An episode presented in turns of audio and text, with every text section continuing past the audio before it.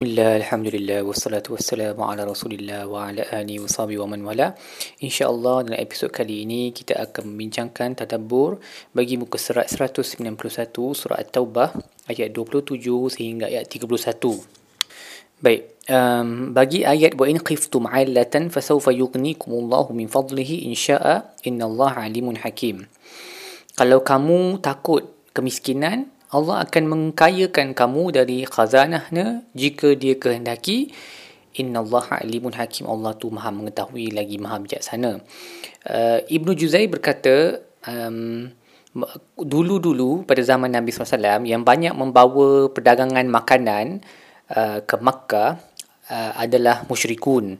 Jadi orang Islam sedikit risau yang jika mereka terus dihalang daripada datang ke Makkah nescaya mereka akan kekurangan um, sustenance lah uh, kecukupan makanan. Um, jadi Allah menjanjikan kepada orang beriman bahawa dia yang akan mengkayakan mereka daripada khazanahnya.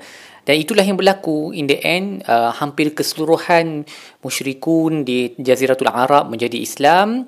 Dan berterusanlah datangnya uh, import makanan ke Makkah um, dan selepas itu beyond that lagi uh, lebih banyak kota-kota dibuka dan menerima Islam. Jadi akhirnya tak perlu risau pun. Um, uh, kalau kita terpaksa bergantung pada orang kafir untuk yang jahat especially um, untuk kita punya rezeki tak perlu bergantung pada mereka. Kalau ia mungkin dia akan menyebabkan sedikit kesusahan dalam masa terdekat tapi sebab kita patuh hukum Allah kita ikut perintah Allah Allah akan mengkayakan kita kerana yang memberi rezeki itu bukan mereka. Yang memberi rezeki itu adalah Allah Subhanahu Wa Taala. Um, dan Imam um, As-Sa'adi pula membuat satu pemerhatian yang menarik tentang ayat yang sama Uh, pada penghujung ayat tersebut Allah berkata wa in khiftum 'ailatan fasawfa yughnikumullahu min fadlihi in syaa. Uh, Allah akan mengkayakan kamu daripada khazanah jika dia kehendaki. Um, dan Imam Sa'adi berkata di dipasangkan uh, pengkayaan yang Allah akan kurniakan kepada hamba-Nya dengan kehendaknya kerana kekayaan di dunia ni dia bukan antara benda yang menjadi kemestian uh, bagi orang yang beriman dan ia tidak menunjukkan kasih sayang Allah kepada seseorang itu. Sebab itu Allah mempas, memasangkannya dengan kehendaknya kerana Allah memberikan dunia ini kepada mereka yang dia sayang dan mereka yang dia tak sayang tetapi Allah hanya memberi iman kepada mereka yang dia sayang sahaja. Uh, sebab tu dipasangkan dengan kehendak Allah lah. Maksudnya kalau kita kekal miskin pun uh, disebabkan kita menerima iman, itu tidak bererti yang Allah tak sayang kat kita um, hakikat iman tu sendiri yang kita ada dan memilih apa yang Allah perintah itu itulah yang sebenarnya menunjukkan yang Allah sayang kita sebab dia memberi kita uh, inspirasi dan ilham untuk mengikut perintahnya walaupun berada di dalam kesusahan. Jadi kita kena fahamlah hakikat ni bahawa insya-Allah uh, kalau kita ikut perintah Allah rezeki akan datang tetapi dia bukan satu benda yang wajib ke atas Allah. Okey?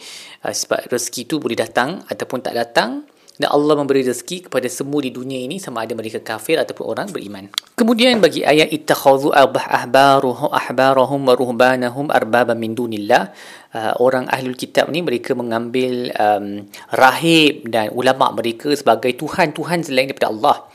Uh, jadi Imam Al-Baghawi mendatangkan satu riwayat yang terkenal daripada seorang sahabat Adi ibn Hatim dia merupakan seorang Kristian sebelum memeluk Islam dia datang kepada Nabi SAW sambil memakai salib pada lehernya. Jadi Allah um, Nabi berkata buang wasan ini daripada leher kamu. Buang berhala ni daripada leher kamu wahai Adi. Jadi Adi pun buang. Uh, kemudian uh, Adi mendengar Nabi SAW membaca ayat ni sampai habis. Lepas tu Adi bertanya kepada berkata kepada Nabi, kami tak tak tak ada pun sembah mereka selain daripada Allah. Jadi Nabi menjawab, bukankah jika apabila mereka mengharamkan sesuatu yang Allah halalkan, kamu terima pandangan mereka dan apabila mereka menghalalkan sesuatu yang Allah haramkan, kamu juga menerima pandangan mereka?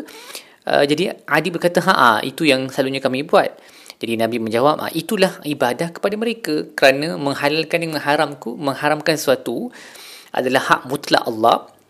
Dan uh, ulama hanya dibenarkan untuk mengharamkan ataupun menghalalkan sesuatu uh, yang tidak disebut dalam nas-nas yang jelas contohnya berdasarkan moral dengan legal framework dalam Al-Quran. Dia tak boleh buat ikut suka hati. Kalau dia buat ikut suka hati dan kita ikut maksudnya kita sebenarnya telah menyembah mereka uh, bersama dengan Allah dan itu adalah syirik yang yang yang jelas yang terang.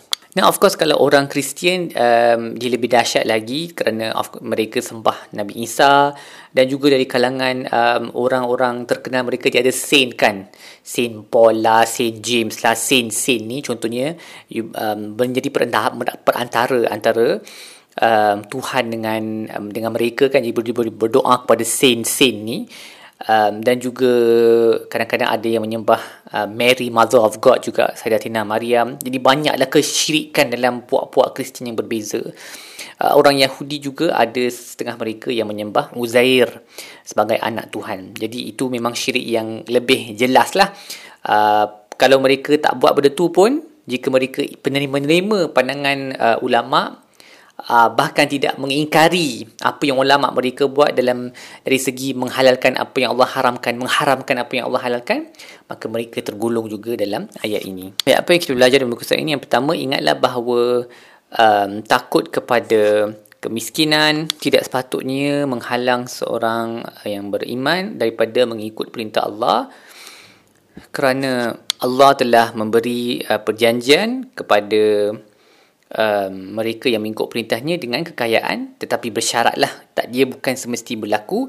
Kalau tak berlaku pun apabila kita bersabar maka itu lebih baik daripada um, menyerah diri uh, daripada melanggar perintah Allah. Lagi satu benda yang kita belajar ialah um, kita kena sedar bahawa kalau kita pilih untuk mengikut perintah Allah tidak semesti kita uh, wajib hidup dalam kemiskinan. Ha. Sebab ada orang dia buat buat miskin ataupun dia tak nak berusaha. Lepas tu bila orang tanya kenapa hidup kau macam ni, macam ni dia kata sebab aku telah memilih untuk um, apa? mengikut perintah Allah, mengikut jalan yang benar, apa? you know uh, living the life of the zuhad, okay? Aku terlalu sibuk mencari ilmu demi Allah jadi aku jadi miskin. Jadi ini alasan yang tak munasabah lah. Okay, sebab ramai saja para ulama' para abid yang sangat kaya. Um, seperti mana kalau kita tengok zaman dulu para ulama mereka bukan meminta beasiswa mereka memberi beasiswa kepada anak murid mereka kerana mereka memang um, ahli bisnes kan? Jadi um, gunakanlah ayat ni sebagai motivasi untuk mengkayakan diri. So bila kita ikut perintah Allah Allah dah janjikan kekayaan dengan kehendaknya. Um, jadi kita kena letak usaha lah dia bukan akan turun dengan sendiri Uh, jangan duduk diam-diam dan berfikir tak apalah nak buat macam mana aku dah miskin kerana aku ikut perintah Allah. Aku terpaksa redha dengan hakikat ini. Kita motivasikan diri dengan ayat ini untuk um, lebih self-sufficient jangan bergantung kepada orang lain dan insya-Allah uh, rezeki itu akan datang. Kalau memang kita dah berusaha sedaya upaya tapi rezeki itu tak sampai juga dan tak apalah itu mungkin ujian daripada Allah. Tetapi dia punya default dia adalah kalau kita mengikut perintah Allah Allah akan um, murahkan rezeki kita. Jadi kalau kita um, uh, kita betul-betul faham benda ni maka kita pun akan berusaha sama-sama agar rezeki itu akan datang. Seterusnya kita belajar supaya jangan taat kepada ulama di dalam maksiat terhadap Allah dan Rasulnya Jangan ikut ulama yang menyesatkan, yang mengajar benda-benda yang mengarut dan merepek. Jangan ta'asub kepada mana-mana syekh ataupun murabbi yang sehingga, yang menolak kebenaran ataupun sehingga kita sendiri menolak kebenaran kerana kita terlalu ta'asub kepada mereka. Yang hanya layak diikut secara mutlak adalah Allah dan Rasulnya sahaja mana-mana manusia lain dia punya dia punya standard dia kita kena sentiasa ukur dia punya apa yang disebut tu berdasarkan Quran dengan sunnah. Kalau dia ikut Quran dengan sunnah kita terima. Kalau tak ikut kita letak tepi. Dan kalau dia buat benda yang memang betul-betul dah sesat betul-betul bercanggah dengan Quran dan sunnah maka kita sepatutnya tinggalkan orang seperti ini dan jangan defend pula seperti yang berlaku di banyak tempat khususnya sekarang dah dekat Malaysia ni. Orang yang uh, sampai ke walaupun mempunyai apa peringkat pengajian yang tinggi orang terpelajar sampai profesor di universiti pun boleh boleh lagi uh, cuba untuk um, berbahas bagi pihak uh, golongan yang memang dah betul-betul sesat penuh dengan khurafat yang memang bercanggah dengan Al-Quran.